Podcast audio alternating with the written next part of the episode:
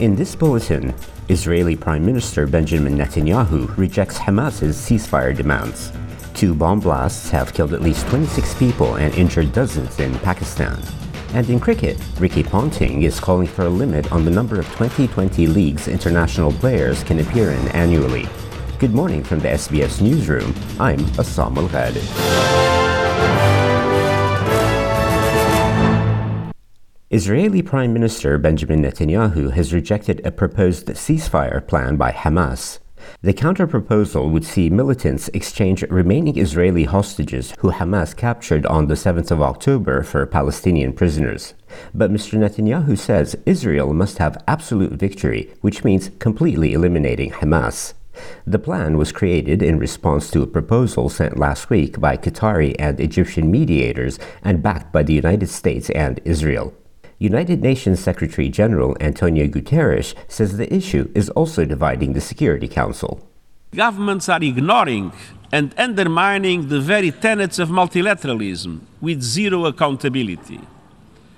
The United Nations Security Council, the primary platform for questions of global peace, is deadlocked by geopolitical fissures.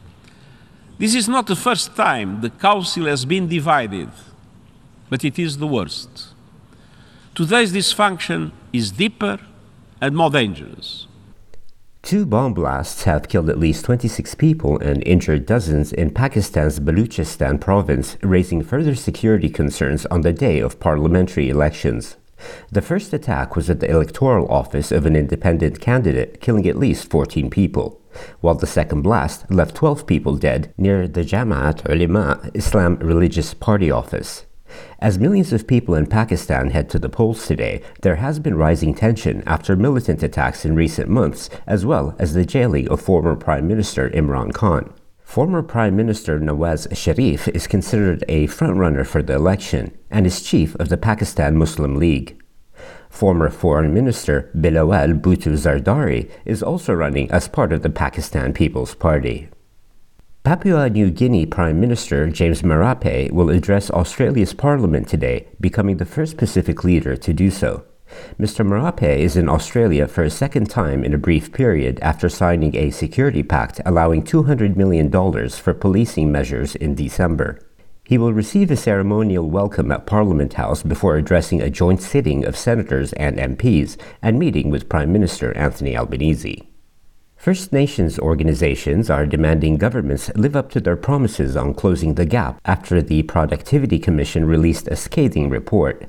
The report is the first of the Commission's three yearly review into the national agreement on closing the gap targets. It has found progress to implement the agreement's reforms was weak and recommended governments embrace power sharing and greater accountability. CEO of the Yothu Yindi Foundation, Denise Bowden, says the findings are depressing and predictable.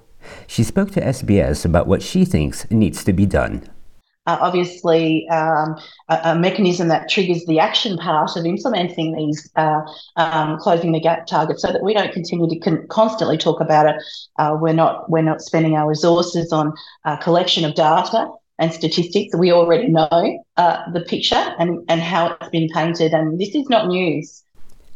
While the federal government is closer to passing its industrial relations bill, the coalition says it will be damaging for business. Workers would soon have the right to disconnect and not answer calls or emails outside of paid hours. The coalition's Michaelia Cash says the right to disconnect would make it harder for businesses to interact businesses across Australia. Here we go again. Welcome to 2024. The Albanese government, just like in 2022, again in 2023, and now at the very beginning of 2024, giving you a slap in the face. Ukrainian authorities say at least five people are dead and dozens hurt after Russian missile and drone attacks on several cities in Ukraine. Four people died when a block of flats was hit in Kiev's southwest, and a man died in the southern city of Mykolaiv. Ukraine says Russia fired 64 missiles and drones, with the country managing to intercept 44 of them. And in cricket, Ricky Ponting has called for a limit on the number of Twenty20 leagues international players can appear in annually to protect Test cricket from further decline.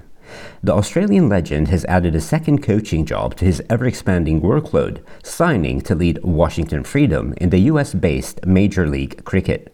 Despite being heavily involved in T20 franchises, Ponting still wants to see international cricket thrive. It's going to be the biggest challenge, I think, for the game going forward um, is how we manage um, the growth of these domestic competitions and slotting them all in with international duty and even you know domestic competitions overlapping one another. That's the biggest challenge we've got with the, the Big Bash, for instance. Our little window is just being gobbled up more and more almost every year. So um, to the point, you know, this year with the BBL finals, where you see most of the overseas players and better players not playing in the BBL to, to go and uh, fulfil their co- contracts elsewhere. With the latest from the SBS newsroom, I'm Assam Al Ghalib.